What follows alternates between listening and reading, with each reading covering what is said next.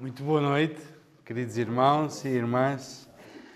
Vamos então dar eh, continuidade ao nosso estudo bíblico que vamos fazer esta noite e, querendo Deus, também na próxima semana.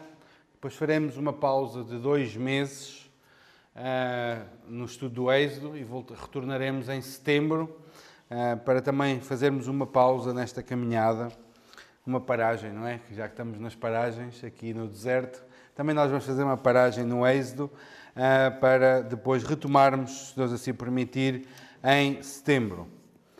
Nós já tivemos muita coisa acerca do Êxodo, muita coisa, muita informação boa para a nossa vida, bom ensino para a nossa vida. Vimos agora nestes últimos capítulos como a jornada do povo de Israel no Êxodo, no deserto, é uh, uma, uma, uma figura, podemos dizer assim, da, da caminhada do cristão. E ao longo da caminhada do povo, eles foram aprendendo coisas acerca de Deus e foram mostrando coisas acerca deles mesmos. A murmuração, as queixas, a desconfiança, o tentar o Senhor. Vimos também a paciência de Deus, a misericórdia de Deus, a provisão de Deus, o poder de Deus ao longo da caminhada. Foi assim com eles e é assim connosco. E hoje nós vamos ver um capítulo muito uh, particular, antes de depois entrarmos no capítulo 19, que vai ser para a semana, se Deus, se quiser, pelo João Estevão. E, e nós hoje vamos ler um capítulo e vamos falar acerca um pouco de liderança. A importância da liderança e de uma boa liderança e como é que ela se deve, alguns princípios sobre liderar e, neste caso em especial, o povo de Deus. Mas vamos ler uh, o capítulo 18, então chegaremos a essa, a essa parte. Vamos ler então Êxodo 18, verso 1. Diz assim a palavra de Deus. Ora, Jetro, sacerdote de Midian, sogro de Moisés, ouviu todas as coisas que Deus tinha feito a Moisés e Israel, seu povo, como o Senhor trouxera a Israel do Egito.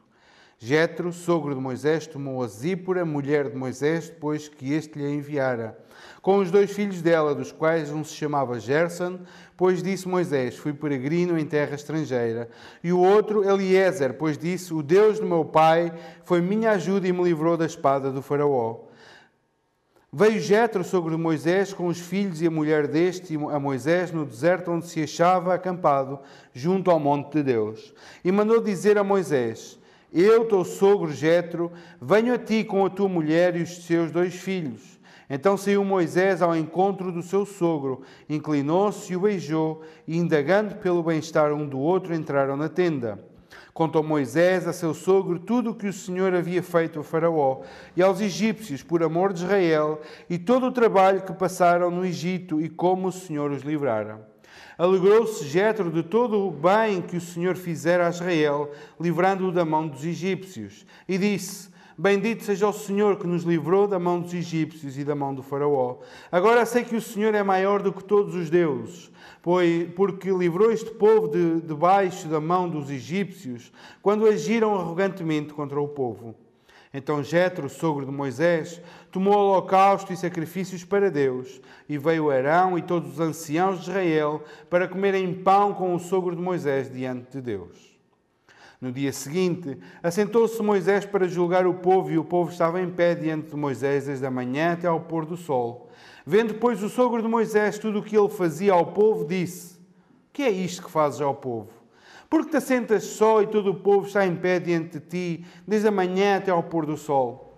Respondeu Moisés a seu povo: É porque o povo me vem a mim para consultar a Deus. Quando tem alguma questão, vem a mim para que eu julgue entre um e outro e lhe declare os estatutos de Deus e as suas leis. O sogro de Moisés, porém, lhe disse: Não é bom o que fazes. Sem dúvida desfalecerás, tanto tu como este povo que está contigo. Pois isto é pesado demais para ti, tu só não o podes fazer. Ouve, pois, as minhas palavras e eu te aconselharei, e Deus seja contigo. Representa o povo perante Deus, leva as suas causas a Deus. Ensina-lhes os estatutos e as leis e faz-lhes saber o caminho em que devem andar e a obra que devem fazer. Procura dentre o povo homens capazes, tementes a Deus, homens de verdade que aborrecem a avareza. Põe-nos sobre eles por chefes de mil, chefes de cem, chefes de cinquenta e chefes de dez, para que julguem este povo em todo o tempo. Toda a, toda a causa grave trarão a ti, mas toda a causa pequena eles mesmos julgarão. Será assim mais fácil para ti e eles levarão a carga contigo. Se isto fizeres, e assim Deus te mandar, poderás então suportar, e assim também todo este povo tornará em paz ao seu lugar. Moisés atendeu às palavras do seu sogro e fez tudo quanto lhe, lhe dissera. Escolheu Moisés homens capazes de todo Israel e os constituiu por cabeças sobre o povo, chefes de mil, chefes de cem, chefes de cinquenta, chefes de dez. Estes julgaram o povo em todo o tempo. A causa grave trouxeram a Moisés e toda a causa simples julgaram eles. Então se despediu Moisés de seu sogro e este se foi para a sua terra. Até aqui a palavra do Senhor. Vamos orar. Amado Deus, uma vez mais, Senhor, aqui estamos nós diante de Ti, para que nos ensines através da Tua palavra. Te pedimos agora que nos venhas auxiliar, que nos venhas abrir o nosso entendimento e o nosso coração para recebermos a Tua palavra, Senhor. Capacita-nos e ajuda-nos pelo Teu Santo Espírito. Te pedimos no nome de Jesus. Amém. Amém. Então, esta passagem, ela tem duas partes principais dois grandes blocos. Do versículo 1 até ao versículo 12, temos esta vinda de Jetro e, e sua, o seu diálogo com Moisés e o, o seu sacrifício que ele oferece. Mas do 13 até ao final, temos uma lição de liderança, de administração que Moisés tinha que aprender. Então, na primeira parte, vemos aqui algo fácil de entender. Diz que Jetro trouxe Zípora e os dois filhos, Gerson e Eliezer, para junto de Moisés. Lemos no capítulo 4 que Moisés saiu com a sua família para o Egito. Mas parece que em algum momento, não sabemos quando, eh, Moisés mandou novamente a esposa e os filhos para junto do seu avô e do seu pai, para que eles estivessem lá, talvez em segurança. Não sabemos quais foram as razões, nem sabemos quando é que Moisés enviou a sua família, a sua mulher e os seus filhos para a casa do seu sogro. Sabemos que certamente enviou, porque se eles foram para o Egito, agora estavam novamente com Jetro e a vir ter com Moisés, eles saíram de lá. Então Jetro vem ter com uh, Moisés e traz a sua família, traz estes dois filhos. O primeiro chama-se Gerson, que significa estrangeiro, por isso é que Moisés uh, diz no texto, uh, chamou-lhe Gerson, porque diz: Fui peregrino em terra estrangeira, porque Gerson significa estrangeiro. E o segundo filho chama-se Eliezer, que significa Deus é meu socorro. E foi porque ele disse: O Deus do meu pai foi a minha ajuda e me livrou da espada do Faraó. Então, Moisés tem estes dois filhos, Gerson e Eliezer, e seu sogro traz-los de volta para que eles estejam junto com o pai eh, e que possam também acompanhar o pai nesta sua jornada. Irmãos, do 9 até ao 12, entretanto, vemos que eles cumprimentam-se, eles relatam um ao outro aquilo que aconteceu, entram na tenda, e então, do 9 ao 12, temos aqui uma exclamação de Jetro ou uma, uma afirmação. Diz que Jetro alegrou-se de tudo o bem que o Senhor fizera a Israel. Lembremos que Jetro não era hebreu. Jetro era um quê? Gentio. Não, é? não era hebreu, não era israelita, era um gentio. E Jetro alegrou-se por ver o bem que o Senhor tinha feito ao seu povo, ao povo de Israel, livrando das mãos dos egípcios. Então ele solta no verso 10 uma, um louvor ao Senhor e diz: Bendito seja o Senhor que vos livrou da mão dos egípcios, da mão de Faraó. Agora sei que o Senhor é maior que todos os deuses. E o que é que está aqui? Será que Jetro agora está a confessar que Jeová é o Senhor?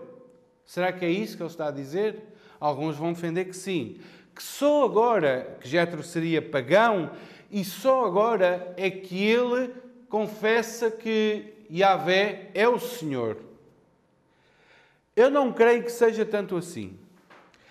Eu creio que o agora eu sei não significa necessariamente uma, um, uma nova confissão. Olhemos para, um, para a mesma expressão, exatamente a mesma expressão, em Gênesis, rapidamente, vamos abrir em Gênesis 22, 12.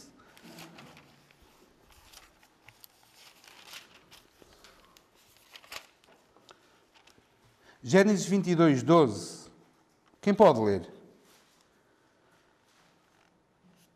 Então disse: Não estendas a tua mão sobre o moço, e não lhe faças nada, porquanto agora sei que deves a Deus, e não me negaste o teu filho, o teu único. Então, quem é que está a falar aqui? E Deus só a partir daquele momento é que sabia que Abraão era? Não. O termo agora eu sei não significa necessariamente que só a partir daquele momento é que a pessoa, o indivíduo, soube de alguma coisa e confessa alguma coisa. O agora eu sei deve ser entendido mais como uma confirmação daquilo que já se sabia de antemão. Mas houve lá uma confirmação.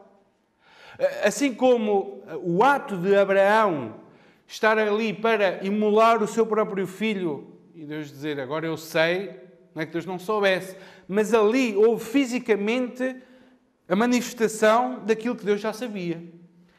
Da mesma forma, creio eu, que em Êxodo 18, Jetro era alguém temente já ao Senhor, mas que agora, à luz daquilo que o Senhor tinha realizado pelo povo de Israel, havia a confirmação daquilo que ele já sabia, daquilo que ele já pensava, que só o Senhor é Deus. Neste caso, lembrem-se da expressão monolatria, que eu já falei há uns tempos. O que é que significa monolatria? Adoração a um só Deus. A um só Deus. Não, não significa, no conceito humano, que não haja outros deuses, mas nós adoramos só um. Só um Deus. Por isso é que, e, e, mais à frente, então, Deus vai declarar não só a monolatria, mas o monoteísmo. Há um só Deus. Que é, são coisas totalmente são diferentes, mas, mas devemos, e devemos ter em noção, é, devemos ter em mente esta diferença. Uma coisa é nós dizermos assim: há muitos deuses, mas eu adoro só um. Outra coisa é dizer: há um só Deus e os outros são todos falsos deuses. Então, o conceito aqui em Jetro, e até o conceito quando nós vamos ver os Dez Mandamentos, é um conceito de monolatria, ou seja, de que o homem deve adorar a um único Deus, ao Senhor Criador dos céus e da terra, e que perceberá mais adiante que Ele é, que ele é o único Deus verdadeiro. Então vem esta confissão da parte de Jetro uh, sobre o Senhor ser Deus acima dos deuses. Então diz no versículo 12 que Jetro sobre Moisés tomou holocaustos e sacrifícios para Deus. E nós pensamos assim, se calhar já alguém pensou, então mas isto não compete aos levitas? Qual seria a nossa resposta? Não havia ordem sacerdotal ainda. Ainda nem havia ordem sacerdotal. Araão ainda não tinha sido constituído sumo sacerdote de nada. E era normal o ancião. Lembrem-se quem é que era sacerdote também da sua casa? Jó. Não é? Jó também era sacerdote, porque o chefe de família era ele que era o sacerdote que representava a sua família, a sua tenda, eh, com tudo aquilo que estava incluído diante de Deus. E da mesma forma, aqui Jetro é este sacerdote, e como o ministério sacerdotal, a ordem sacerdotal não estava instituída, então Jetro assume a, dianteira e ele oferece holocaustos e sacrifícios. E então veio Arão e todos os anciãos de Israel com Moisés e comeram diante de Deus. E aqui temos uma figura lindíssima, irmãos. A figura de judeus ou hebreus ainda, e gentios sentados à mesma mesa. Interessante que nós andámos a estudar Gálatas, não foi? E qual era o problema no capítulo 2 de Gálatas, de Pedro? Qual era?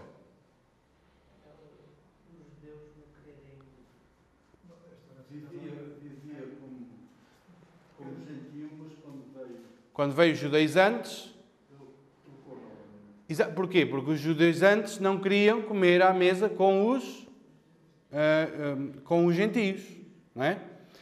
Mas se estes homens se lembrassem ao menos das Escrituras, veriam que aqui, muito antes da lei ser dada, ou antes da lei ser dada, não muito antes que ela ia ser dada já a seguir, já temos judeus, ou hebreus, povo de Israel, e gentios sentados à mesma mesa. Resposta. Sim. E não sei se vai, se vai ser hoje. Eh, Jetro era sacerdote de que religião de que Deus? Pois, podem dizer que é dos medianitas. Há quem diga sacerdote de Midian. Até há quem defenda que ele era o sacerdote de Midian. Mas isso já é supor, não, não- o texto não diz propriamente. Eh, eh, mas sacerdote no sentido de representar alguém diante de Deus. De que religião é que Jó era? Pois, esta religião não é? Não é? Nenhuma. Não, não poderá acontecer como, por exemplo, eh, ai, não, agora, eu vou falar contar a história agora. um sacerdote que está lá em... Metusalém. Não, Não. Melquisedeque. Não, não, não, quer dizer, ele também era sacerdote e dos altíssimos. Sim. Nada, nada, eh, quando se- acho que pela leitura, nada, nos- nada nos impede de dizer que Jetro, como seria sacerdote não judeu, mas que adorasse a Jeová. Mas havia uma ligação entre ele e Abraão.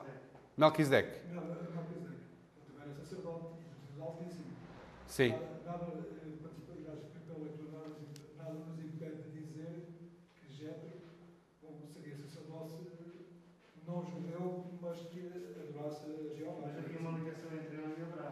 Havia. A Jetro é da família de Abraão. Sim, exatamente. Não é, mas é de Sara. Não é da linhagem da promessa. É, não é da linhagem da promessa.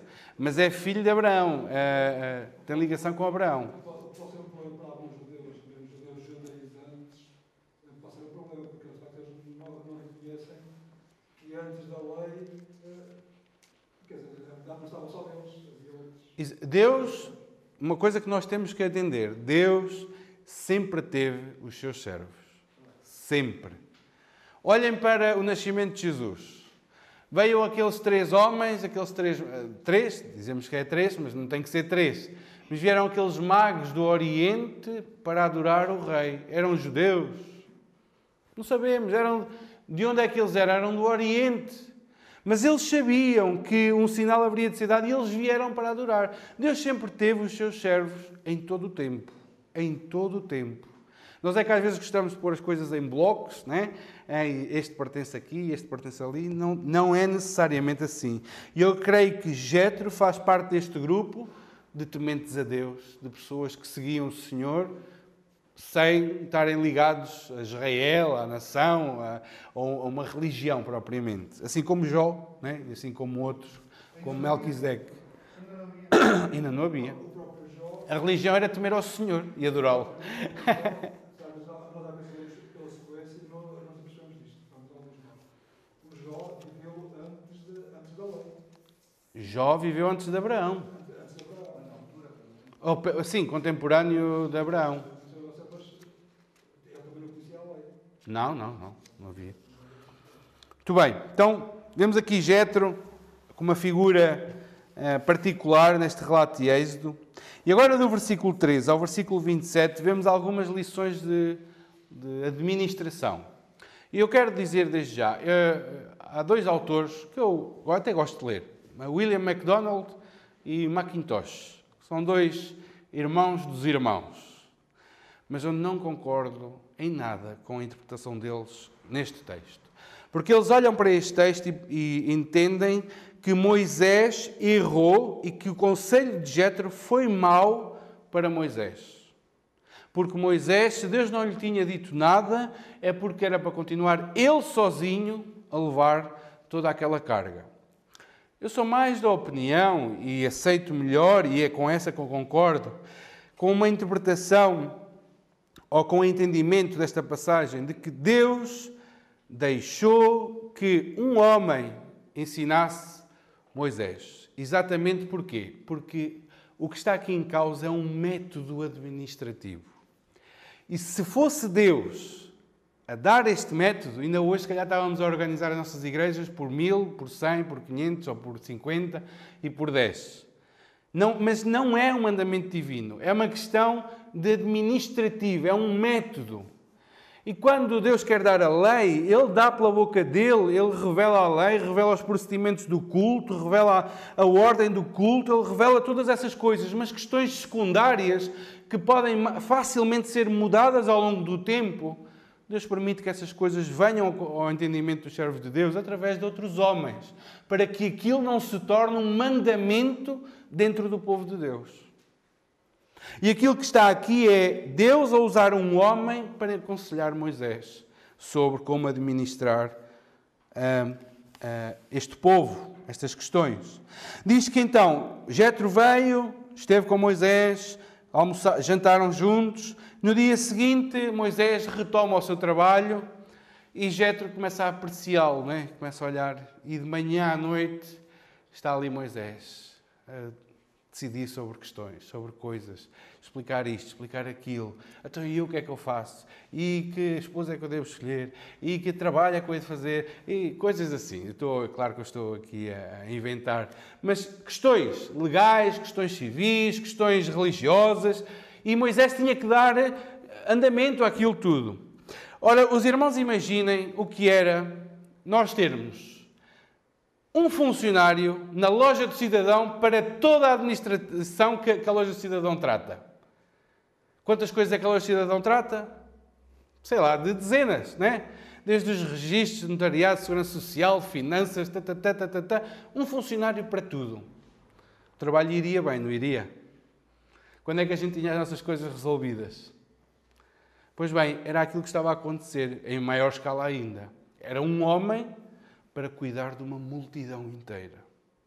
Então Jetro percebe isso e o que é que ele diz no 14? Que é isto que tu fazes? Porque te sentas só e todo o povo está em pé diante de ti, de manhã até ao pôr do sol. E Moisés diz: eles vêm, eles, eles querem decidir as coisas, eles vêm até mim para consultar o Senhor, para saber a direção do Senhor, vêm até mim para resolver as suas questões legais, as suas contendas, as suas tensões uns com os outros, e eles vêm aqui e eu tenho que resolver isto tudo sozinho. E olhem o que é que, o que, é que diz. Verso 17. Olha, não é bom o que fazes, sem dúvida desfalecerás. O que é que Jetro está a dizer? Se usasse a linguagem de hoje. Daqui a uns tempos entras em burnout. Burnout é um termo, um termo inglês para dizer que queimar completamente é chegar a uma exaustão extrema, onde a pessoa não consegue simplesmente fazer mais nada. E é isto que Jetro está a dizer a Moisés: se tu continuas neste ritmo, tu vais desfalecer, vais entrar em burnout. E, irmãos, o burnout, esta exaustão excessiva, ela acontece na vida pastoral. Existem estudos que indicam que Normalmente, este, este desgaste extremo acontece em profissões, não só ao nível pastoral, mas em profissões onde as pessoas têm que lidar com outras pessoas e com os problemas das outras pessoas, bombeiros, médicos, ou seja, tudo o que implica problemas e relacionamentos, as pessoas se não têm cuidado entram neste desgaste excessivo. Exatamente por causa do peso que é lidar com a vida dos outros. Lidar com os problemas dos outros.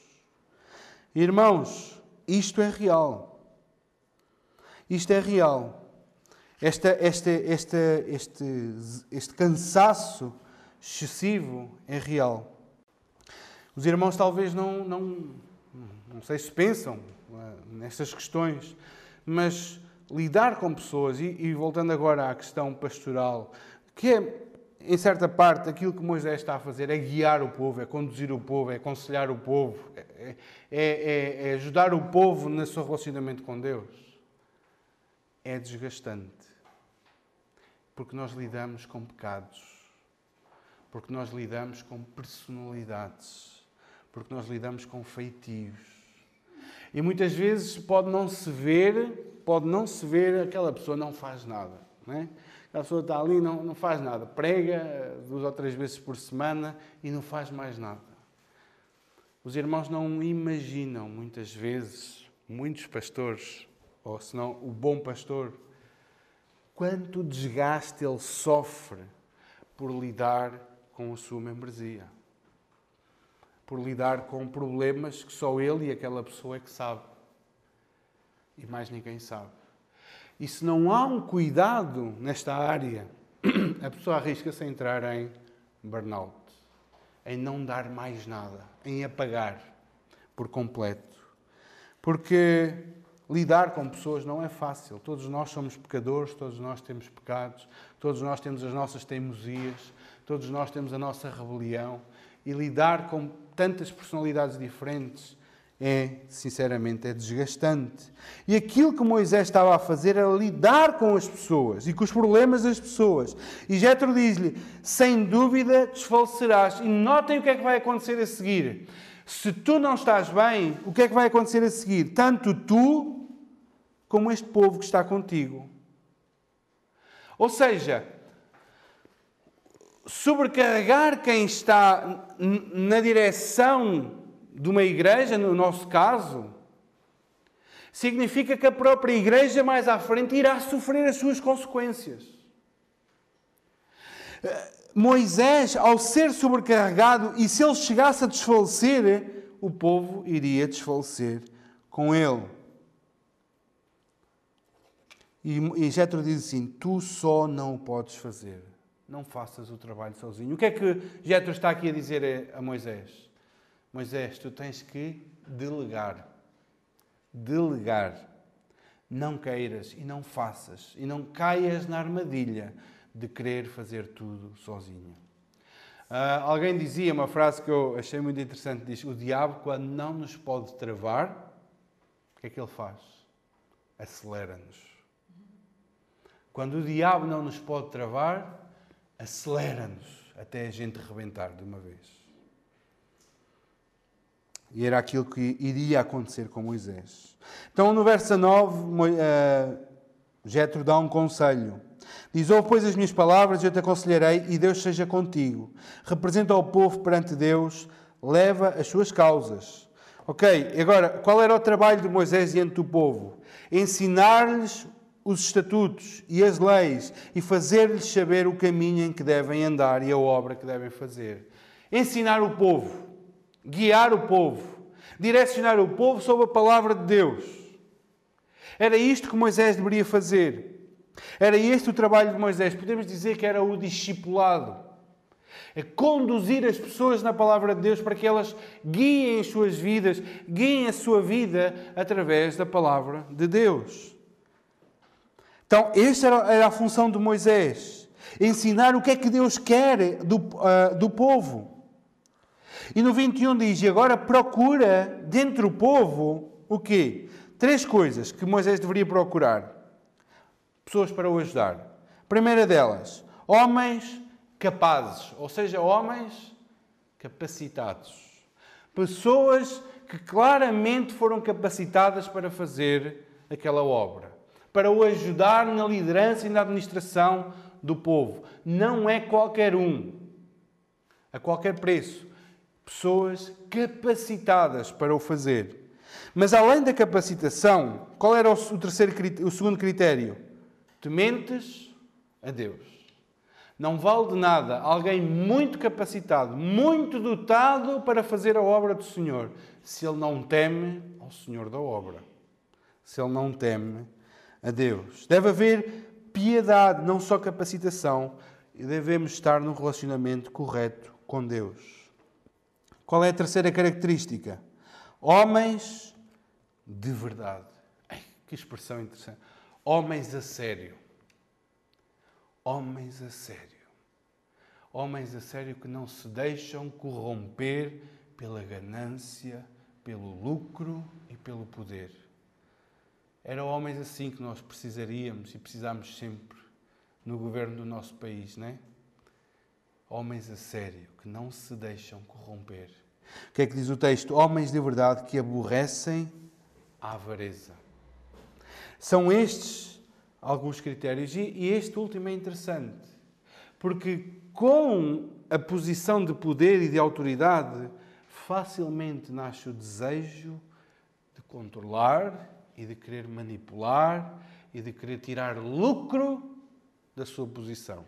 Rapidamente, vamos abrir em 1 Pedro 5,2. Reparem que esta é a questão para os presbíteros da igreja. Eh, este é um ponto que era para Moisés e é para os presbíteros da igreja. É alguém que está uh, instituído de, de, autoridade sobre um, uma assembleia e há um critério para ele governar aquela assembleia, para ele liderar aquela assembleia e pastoreá-la. E qual é esse critério que está aqui no, no, no versículo 2 do capítulo 5? Pastoreai o rebanho de Deus que há entre vós, não por constrangimento, mas espontaneamente, não obrigados, mas espontaneamente, como Deus quer, não por sórdida ganância, mas de boa vontade. Não é olhar para a Assembleia, olhar para a igreja local e dizer: aqui está a minha fonte de lucro. Aqui está um lugar onde eu vou enriquecer, onde eu vou dominar e vou tirar o proveito do meu trabalho. Não, olha, a Assembleia não deve ser olhada assim. Se alguém vem e quer liderar para tirar lucro, esse tal é maldito. Porque ele não vem com boas intenções de coração. Então, estas são três características que Moisés deveria procurar: homens capazes, tementes a Deus e que não se deixam influenciar pelo poder, neste caso, pela avareza de querer ter mais, de lucro, que visam o lucro. Irmãos, estes princípios de escolha de pessoas para tarefas eh, têm que ter critérios. Teve com Moisés, teve aqui, Jetro dá este conselho a Moisés. E o Novo Testamento dá-nos também critérios para as pessoas de realizarem determinadas tarefas. Ah, e eu quero dar aqui um exemplo. Eu sei que faltam 5 minutos, mas se eu passar mais 5, não ah, creio que ninguém se importa. Uh, mas olhemos rapidamente para Atos 6.3, uma passagem muito conhecida. Quem não abrir, não faz mal, eu vou ler já para não gastar muito tempo. Atos 6.3 diz: mas, irmãos, escolhei dentre vós sete homens de boa reputação, cheios de espírito e de sabedoria, os quais encarregaremos a este serviço. Qual era o serviço? Era servir às mesas. Os apóstolos estavam já com excesso de trabalho na diaconia, no serviço às mesas, e estavam no risco de desprezar aquilo para o qual foram chamados, que era orar e pregar a palavra. E eles, para que isso não fosse melindrado, então outros fossem escolhidos para fazer aquele trabalho de diaconia, de serviço. Mas havia critérios. Não era qualquer um. Mas eram homens cheios de espírito, de boa reputação, ou seja, bom testemunho para os de fora, cheios de sabedoria. Olhemos agora para 1 Timóteo, capítulo 3. Primeira carta a Timóteo, capítulo 3, diz assim, do verso, não vou ler tudo, do 1 ao 13, temos aqui as exigências para o presbitério, as exigências para o diácono. Tem que haver critérios, não é qualquer preço, não é qualquer custo que se mete pessoas em funções. Temos que ser seletivos segundo a palavra e segundo os critérios da palavra pessoa corresponde. Não estamos a dizer pessoas perfeitas, senão ninguém ocupava lugar nenhum, não é isso. Mas há uma distinção entre ser perfeito e estar afastado de uma vida piedosa. Há essa distinção. Também olhemos para Tito, capítulo 2, um bocadinho à frente, Tito, Tito capítulo 2, e, e temos aqui conceitos gerais, mas que devem ser aplicados. Quando nós pensamos quem deve exercer tal função? Ainda mais quando essas funções são guiar o povo de Deus, conduzir o povo de Deus. Olhem o que diz aqui no caso das mulheres. Tito 2, 3 a 5. Diz assim: quanto às mulheres idosas, aquelas mais experientes, e aqui eu aplicaria não só às idosas, mas àquelas mais velhas na fé, semelhantemente que sejam como sérias em seu proceder, não caluniadoras, não escravizadas a muito vinho, sejam mestras do bem, a fim de instruírem as jovens recém-casadas a amarem o marido e os seus filhos, a serem sensatas, honestas, boas donas de casa, bondosas, sujeitas ao marido, para que a palavra de Deus não seja difamada. Critérios. Não se mete qualquer pessoa a fazer qualquer coisa só para encher um buraco. Não se mete. Sabem porquê? Porque mais tarde ou mais cedo a igreja vai pagar o preço. Mais tarde ou mais cedo a igreja vai pagar o preço. Não é o ministério que se adapta à pessoa. A pessoa é que coloca a sua vida de acordo com a palavra de Deus e então está apta para servir no ministério. E quando as pessoas não correspondem a este estilo de vida piedoso, não estou a dizer sem pecado, porque isso é impossível, mas alguém que luta contra o pecado, alguém que é temente ao Senhor, alguém que vive de acordo com a palavra de Deus, se a pessoa não tem isso, como vai guiar os outros na palavra? Pergunta. Como? Como é que eh, se vai aconselhar alguém? Como é que se vai dizer a palavra de Deus diz isto quando a própria pessoa não vive nela, nela própria? Como? E é isto que Jetro está a dizer. Procura homens capacitados, piedosos e homens de verdade que não se deixam influenciar. E distribui, né? Por eh, chefes de mil, chefes de cem, chefes de cinquenta, chefes de dez. Administração. Administração. E coisas pequenas iam ao chefe de 10. E se o de 10 não resolvesse, iam ao de 100. E se o de 100 não resolvesse, então iam ao de 500. E se o de 500 não resolvesse, iam ao de 1000. E se o de 1000 não resolvesse, iam então a Moisés. E certamente o número de casos que chegaria a Moisés era muito mais pequeno. Administração. E isso permitia que Moisés pudesse fazer esta obra por muito mais anos do que se ele continuasse naquele esquema de atender a todas as demandas do povo. Irmãos, algumas lições que nós temos que tirar daqui. Em primeiro lugar, a importância de nós termos que cuidar de nós mesmos. Eu não estou aqui a fazer a promoção, anúncio da matinal, né? qual era o a slogan? Se eu não gostar de mim, quem gostará? Não é isso. Mas nós temos que cuidar de nós mesmos. É o que Paulo diz a Timóteo: tem cuidado de ti mesmo. Antes de tudo, tem cuidado de ti mesmo. Nós temos que aprender, antes de querer fazer a obra do Senhor, cuidar de nós mesmos. Esta é a única maneira de servirmos melhor a Igreja, no nosso caso. Irmãos, se os irmãos querem aprender um pouco mais sobre este tema, eu recomendo três leituras. A primeira delas é o segundo capítulo de um livro chamado Amado Timóteo. Cartas de pastores a um, Timó a um jovem Timóteo onde dão vários conselhos a este jovem pastor fictício, né? que é qualquer um de nós. E o segundo capítulo é exatamente este: tem cuidado de ti mesmo. A segunda leitura é o primeiro capítulo do livro Lições aos Meus Alunos, volume 2, do Charles Spurgeon. O primeiro capítulo que fala exatamente também do cuidado que nós devemos ter com nós mesmos.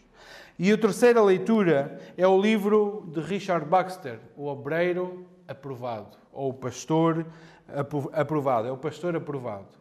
Irmãos, antes de tudo, cuida, tenha, tenhamos cuidado de nós mesmos. Primeiro, antes de ensinarmos a palavra de Deus num grupo, no púlpito, uh, seja onde for, cuidado contigo, em primeiro lugar.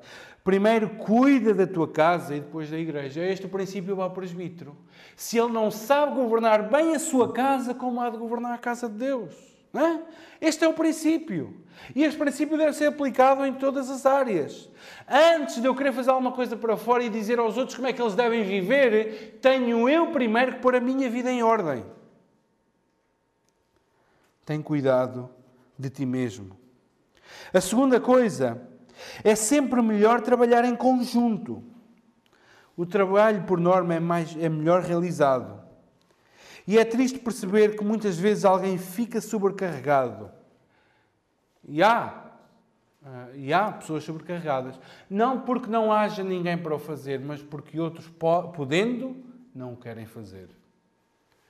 Irmãos, o trabalho será muito mais bem feito, com mais excelência, com mais brio, se for feito por mais pessoas, se for distribuído e se não cair tudo sobre um só.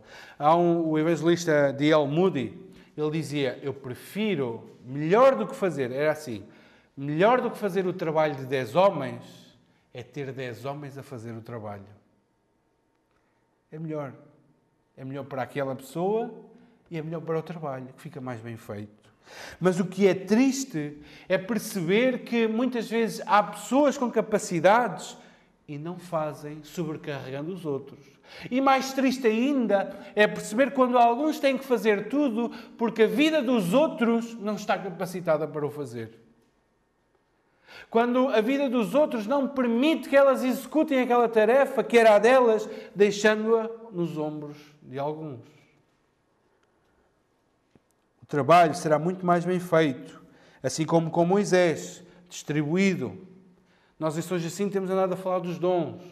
E tenho enfatizado lá, semana após semana, a igreja sai muito mais enriquecida quando todos os membros usam os seus dons para serviço da igreja, porque ninguém fica sobrecarregado.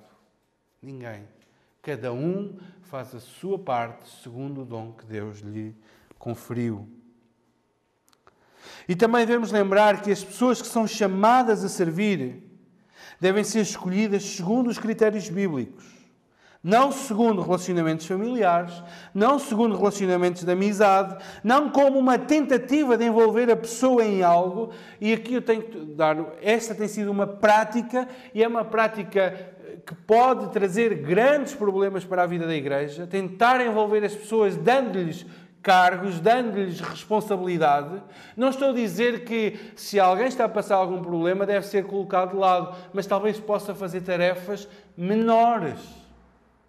E não ser colocado num local onde tem a responsabilidade das almas dos outros, que está a encaminhá-las pela palavra de Deus, e ninguém deve ser colocado nesta posição se não cumpre critérios para o fazer. E os critérios estão na palavra de Deus. Então ninguém pode ser beneficiado, ninguém pode ser colocado em algum ministério só porque é crente há tantos anos, só porque tem tanto jeito para aquilo. Se a vida da pessoa não, se não há piedade na vida da pessoa, ela não vai trazer benefício nenhum à alma de quem a ouve. Irmãos, neste caso do Êxodo, a questão era o aconselhamento, o juízo, a direção. Estes homens deveriam ser pessoas tementes a Deus, obedientes à Sua palavra, íntegros no seu procedimento. Então devemos aprender com isto. Não colocamos as pessoas a fazer qualquer coisa, a qualquer custo, só para que elas se sintam envolvidas. Quem se quer envolver, antes de tudo, cuida de si mesmo, teme ao Senhor, obedece à Sua palavra, então está apto para o servir. Cuidemos de nós mesmos, irmãos. Moisés não estava a cuidar dele mesmo e precisou de ouvir este conselho e mostrou grande humildade em acatar o conselho e em colocá-lo em prática. Ele podia dizer: Oh, Jetro, quem és tu? Deus chamou-me a mim para. Vens agora tu? Não, mas ele foi humilde e acatou o conselho e viu o benefício desse conselho. Cuidemos de nós mesmos, irmãos, cada um de nós, para podermos cuidar do rebanho de Deus. Aceitemos a ajuda, aceitemos o facto de não podermos chegar a todo lado, mas que chegamos mais longe se formos todos com irmãos, se formos todos juntos. O trabalho é mais leve a cada um de nós e fazemos o trabalho melhor. Não destruamos a nossa vida querendo fazer tudo sozinhos. Há um homem chamado Robert Murray McChain, eh, um crente do Senhor que morreu em 25 de março de 1843, morreu com 29 anos de idade. E sabem o que é que ele disse no último dia da sua vida? Disse: O Senhor deu-me uma mensagem e um cavalo. Matei o cavalo. E agora o que é que eu faço com a mensagem? Deus dá-nos uma mensagem e um cavalo. Matamos o cavalo. Como é que entregamos a mensagem? Cuida de ti mesmo. Cuida de ti mesmo. Irmãos, muitas vezes temos que fazer mais trabalho do que aquele que deveria ser feito por nós. Mas esta não deve ser a regra. A regra, ou o princípio bíblico, é que cada um de nós aqui cumpra a sua parte na obra de Cristo. Cumpra a sua parte aqui, nesta Assembleia da Gafanha. Irmãos, todos nós aqui temos dons, todos nós aqui fomos capacitados por Deus e todos nós aqui temos o dever de cooperar para que ninguém fique sobrecarregado. Então, há muita coisa a fazer. Basta nós querer nos envolver. Mas antes de tudo, tem cuidado de ti mesmo, olha para a tua vida, tema ao Senhor, obedece à Sua palavra e então depois apresenta-te na linha da frente ir a combate. Que o Senhor nos abençoe e nos ajude.